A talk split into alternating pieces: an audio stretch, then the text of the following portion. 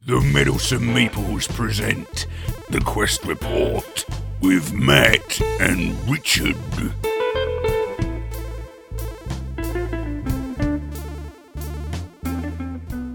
So we thought we'd uh, talk about one of the games that we picked up at the expo. We played at the Mhm. expo this week, and that's a game called Biblios. Now, Biblios is a game. It's a short game, only about 20, 30 minutes long, Yeah. for two to four players. And the objective of this is to be the one with the best um, documents, the best sort of monastery library. Yeah, by the one you mean the monk who Yeah. has the best because each each player is the head of a monastery trying to get the best and the rarest documents so the way that you do that is by collecting documents from five different cal- categories and they're just essentially color coded they are different kinds of texts and things but Yeah. effectively all you're looking at here is the colors on the cards library. and the Mm. number on the cards to represent the card They value do have general themes, don't they? They Like, do. The orange ones are kind of like scrolls. Yeah. I mean, I quite like the theme, but I think some people might find it off-putting. But it's kind of irrelevant because the game itself is so it's it's themed, but it's not thematic. All you're doing is you're trying to get the best hand of cards. but the what- artwork's very nice, though, isn't it? It is it is nice, and I like the way that the box is like a little book that you open. Yeah, isn't it? Yeah. I quite like that. There's a couple of games like that, and I, I always always like that sort of thing. And um, so basically, during the game, on your turn, you're going to be drawing some cards, aren't you, from a deck? Yep. you're going to be drawing. if- Say you're playing four players, five cards. Mhm. Um, if it was three players, it'd be four cards. And what you do is you have to you pick one of those cards to keep yourself. You put one into an auction pile for later, Yeah. and the other three you put you'd put face out for the other three players to take. But you can only draw and look at a card one at a time, and you have to look and decide what you're going to do with it as you draw it and look at it. So you might draw a card and think, you know, this one looks okay, but I don't know if there's going to be a better card to come later or Yeah. if there's a worse card to come. So It's kind of it's like half like drafting in a Mm. way, but you get to decide.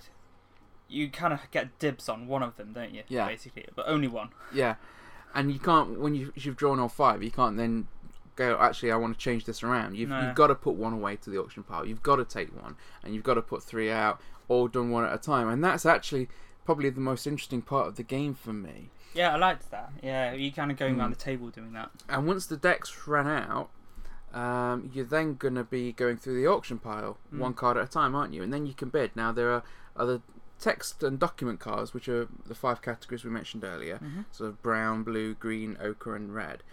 But then there are also gold cards in values of one, two, or three. So Yeah. during the auction phase, what As you're in going to money, Yeah. gold. money Yeah. gold.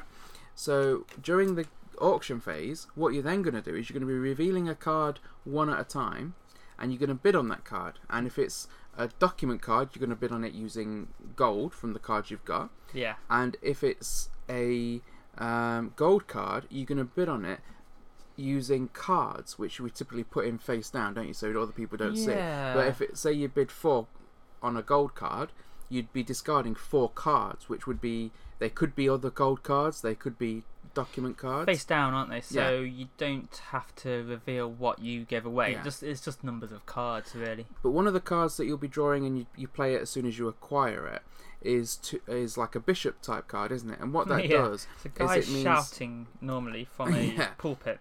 and um, that allows you to modify because there's five dice, one for each color, and they all start off at three. And with those bishop cards, you can either raise the value of a dice by one, deduct the value of a dice by one, but then there's a few cards that will let you raise two cards by one or one by two. Or raise one and, Um, and deduct one, and that kind of thing. Yeah, and they're quite interesting. So the values of the sets that you've got will change. At the end, the person that's got the most value on, in the cards will score the va- the number that's on the dice. Basically, this is the score that you are playing for Mm. in each category, and I just I quite like these dice. They're quite big, and like I say, they're all in the different colours. Mm. When I first saw this, I assumed that we would be rolling these die. Dice. It's just nice to have dice that we're not rolling, and Yeah. they are proper. They're just normal d6s, but we are just using them to indicate a number, aren't we? Mm. And you just turn them around to kind of like if it's a. It starts out as a Mm. three, and if you get one to raise a number, then you just turn it around and find the four, and then put it back down. So basically, if you are trying to collect um, the cards, like books from a certain colour, then it's in your interest to try and raise that particular dice die. And And when maybe we first lower the it- ones that you're not collecting as well to Yeah. make them less valuable. I thought it was interesting when we first played it. You really bluffed us, didn't you? because you kept raising green, and we thought, oh, you've got loads of green. But he was actually just trying to distract us, and it, you, you were it worked. The bluff worked, but it did nothing to help you win. I'd successfully achieved my aim of trying to trick everybody to think I was collecting uh, green, and I think actually Yeah. I was collecting uh, red and blue or something like that. Um, but everyone was then trying to spend their dice to lower the green, and Yeah, that's what that's what I was green. trying to do. So, so somebody else were, won green in the end, and Yeah. they got loads of points. yeah, and yeah, I, I, Yeah, I didn't win. kind of yeah, but like I love the way there's more to do in a game than just out and out try to win. There's just Mm. little cool little ways you can trick people and stuff. I thought that was really. And good. what was interesting as well, because obviously the there's different values on the cards, but um, there were ones that people just weren't bothering to go for particularly. So like somebody Yeah. won several points from just having like a couple of brown cards that they hadn't really been trying to collect. Oh yeah, you can win with one with. card Mm. of uh, of that color if nobody else has got any. Because some of them there isn't many of, is Yeah. there? And which There's way does it go? different Is it the brown and blue? There wasn't many of. I can tell it... you. Um, it's Oh, on- it says it on it's there. got a. We don't need all the numbers, the just which one doesn't have many. Um, I think it's red, isn't it? Red's got the least. red's got a lot of low value cards. Yeah, that might be Whereas the brown and the blues tend to have more higher value numbers. Well, now, Um, when you are playing a game, you're going to discard some of these cards yeah, now randomly. some yeah, some of these cards are randomly not going to be there, so you can't just look at the number of books that exist yeah. and think, oh, well, I've got several of these, so there's going to be no more. It's like there could be no more, or Mm. there could be a, a lot more. You, you just don't know which ones have been left in the box Mm. for that particular game. So that adds a nice little uh, unpredictable element to it there. The other thing I like about it is the auction phase, as you as you were talking about, where you Mm. use gold cards to buy the leftover books. Basically, I like the fact that when a gold card turns up in that phase, you are using cards to buy the gold. Mm. So it's basically it's both buying and selling books in a way. Well, it's and, kind I of know it doesn't have to be books, but yeah, because for me, when I've played, because we've played this a few times now, and in Mm. some of the games I played, it completely changed my strategy during the auction phase. mm. because I thought, okay, well, I've got maybe a good hard card in uh, blue, for for example.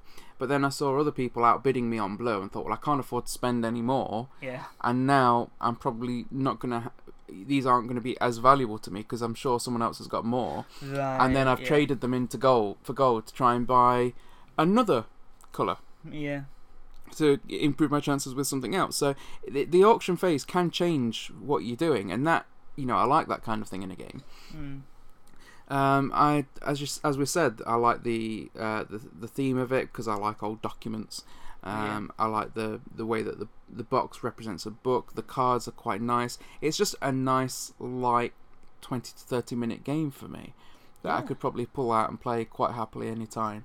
yeah. And it was our friend uh, Ryan who Hmm. bought this at the expo, and then one of the evenings we'd not quite late, hadn't we that night? And we um, We were playing in the hotel bar at midnight, I think, and we yeah, we, decided we'd to been get this um, out. hanging around in the room, hadn't we? And then we just went down to the bar, and uh, yeah, Ryan just explained to us how to play Biblios, and it, it didn't take too long, did it? And it was No. just nice to play just at that bar table. So Mm. it's a nice game that, like, it's a little bit counterintuitive to learn at first, I think, but after a few rounds, people get to know it. But then people need to know how to do the kind of half drafting, half uh, just choosing cards bit Mm. at the start, and then they need to learn again for the auction bit, Mm. which um, is very different again. But I think by the time you've played it once, then you have a Oh, yeah. very good grasp of how to do it. You only ever need to know this once to know basically all there is to know about the game, and then after that, it's just deciding which sets you're going to try and go for. Um, trying to work out when you're drawing those cards which ones you think are, are going to be good to keep which ones not. I mean, sometimes it's you just keep the one that you think, well, this isn't a bad card Yeah. because you don't. Nec- if you could put it down, someone else could get it, and you could end up Mm. with a bit of a dud later. But it's kind of like a, a push your luck style element in that mechanic, so that you don't know if if you take if you pass up on a half decent card, you might get a better one later. And I've done that, and I've ended up getting a really good card that's Mm. really helped me later on in the game. yeah. But then other times I've done that, and I've ended up with like a gold of one or something like that. And yeah. it's it's not There's- always a, a big help. Yeah, there were some times when I was waiting to until the last card of the Mm. five that I was going to draw, and that was going to be the one I was going to keep, because then you've got no choice at Mm. that point. But and then it was like a, a blue four or Yeah. something, and I thought, oh great, glad they did that. Yeah. So I mean, ov- overall, what what was your final thoughts on this game, Richard? I think it's a very nice small game. Um, I think a lot of people would play it. Mm. I think sometimes it's a little bit like a Euro game, but not quite. There's no like fighting or anything. There's not really anything that family members might object to if you got it out. Very family friendly, isn't it? yeah, that, that's what I kind of think. So I think it's a nice, safe game that you could um, bring out in a variety of circumstances. Like if you had people round, it doesn't really matter um, who they are. I think they would they would at least play it. Yeah. And um, they would most probably enjoy it. And how many players is it? Two to four. Two to say. four. Yeah, I think I think that's a nice number as well. I mean, obviously there are some light games that include more players, Hmm. but I think if you if you did have four people, then I don't think there's going to be many circumstances where people wouldn't do this. I mean, you're going to have time, and people are going to have the inclination. I think. And I do, as I say, I think it, it looks nice. Um, the cards, the artwork, and everything is all very nice, and I like the theme of it. I know some people haven't particularly liked the theme, but I think that people have rethemed the game. So I think there's a, a version. I haven't seen it, but I've heard about it. A version that someone made where instead of like having the monasteries and the old documents, you are a comic book store, and you're trying to get the rare comic books. Right. And I would definitely prefer this, but yeah, I can see. I think like I would. I think I would like the other one, but actually, I'm quite happy with this the way it is. I quite like it because this, to me, is quite unique. There's not, I, off the top of my head, I couldn't really think of another game um, in this same mold. I mean, the only one that comes close, and it's again because it's to do with documents and books, is paperback, and that as a game is completely different to this. It's just like Well, it's just mildly theme connected by by a theme, It's and more it's the just not yeah, there's just isn't many games out there that are about books and old documents, and you know, boring old me. I do like those things, so this is something that for me, I'm quite pleased to have. I mean, we played it as you said with Ryan on the sat on the Saturday evening at the hotel, Yeah. and and Whittam, and on the Sunday, we were look, going around looking for a copy at the expo, Yes. and that's where we then picked up from the same store that had this.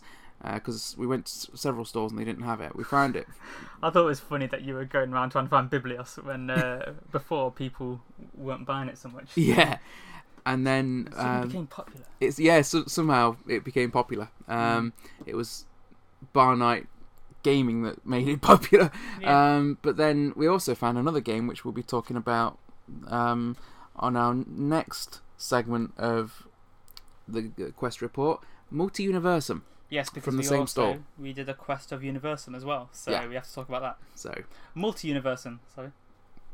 so we um, hope you en- enjoyed this. Definitely want to check out Biblios, a light, f- family-friendly game. Um, we enjoyed it. We hope you do too. Yeah, save the books. Farewell, Quester. To find out about other productions by the Meddlesome Meeples, then check out our channel or rendezvous with us at meddlesomemeeples.com. Until next time, Quester, farewell and keep thine axe sharp.